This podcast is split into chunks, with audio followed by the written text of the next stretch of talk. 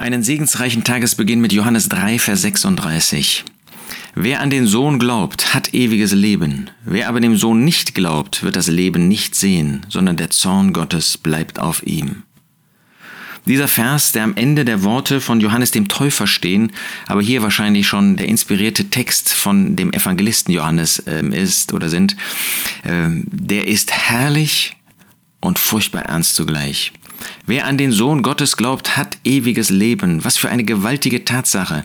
Wer glaubt, dass Jesus der Sohn Gottes ist, wer glaubt, dass Jesus Christus für seine Sünden gestorben ist, wer an den Sohn glaubt, nicht nur an das, was er gesagt hat und getan hat, sondern wer ihn als seinen Retter, als seinen Erlöser, als den Heiland der Welt für sich persönlich in Anspruch nimmt, weil er sich unter dieses Werk stellt, weil er zugibt, dass er verloren ist und einen Retter sucht und braucht und ihn in Jesus Christus gefunden hat, der hat ewiges Leben, der hat ewiges Leben, der braucht es nicht noch zu erwerben oder durch seine Taten zu erweisen, der hat ewiges Leben. Und wer ewiges Leben hat, der hat es in Ewigkeit, sonst wäre es nicht ewiges Leben, das Gott uns geschenkt hat. Wer an den Sohn glaubt, hat ewiges Leben, gewaltige Tatsache.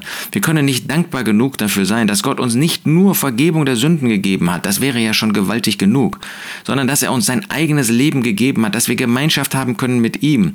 Dadurch, dass wir dieses Leben haben, können wir auch ewig im Himmel, im Haus des Vaters sein. Ohne das Leben, da würden wir uns da nicht wohlfühlen. Aber es ist ja das göttliche Leben, es ist das Leben von dem Herrn Jesus. Es ist das Leben, was er offenbart hat und was er uns geschenkt hat. Aber dann gibt es den zweiten Teil. Wer aber dem Sohn nicht glaubt, wird das Leben nicht sehen.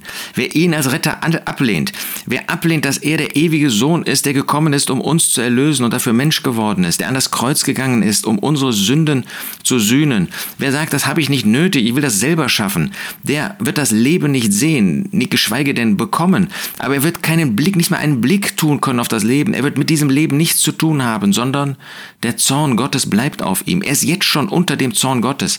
Wer sich nicht bekehrt hat, wer als Ungläubiger lebt, der steht unter dem Zorn Gottes. Dieser Zorn Gottes ist noch nicht ausgeführt, weil Gott uns Zeit gibt, um umzukehren, um Buße zu tun, um Jesus als Retter anzunehmen. Aber wir stehen als Ungläubige. Das heißt, du, wenn du dich noch nicht bekehrt hast, du stehst unter diesem Zorn Gottes. Du, und der bleibt auf dir. Das heißt, das wird sich nicht mehr verändern, wenn du dich nicht bekehrst. Heute ist noch die Möglichkeit, sich retten zu lassen. Wenn du diese Möglichkeit in den Wind schlägst, du weißt nicht, ob du diesen Abend noch erleben wirst. Und was dann? Dann stehst du vor dem ewigen Gott unter seinem Zorn, ewig verloren. Er wird dich in die Hölle werfen, wie das in Offenbarung 20 ausgeführt wird. dann wirst du ewig in der Gottesferne sein. Das wird ewige Finsternis, ewiges Leid. Das wird ewige Qual sein. Willst du nicht heute noch zu dem Retter kommen? Er liebt dich und er ist aus Liebe zu dir gekommen, um dich zu erretten. Wer an den Sohn Gottes glaubt, hat ewiges Leben. Wer aber dem Sohn nicht glaubt, wird das Leben nicht sehen, sondern der Zorn Gottes bleibt auf ihm.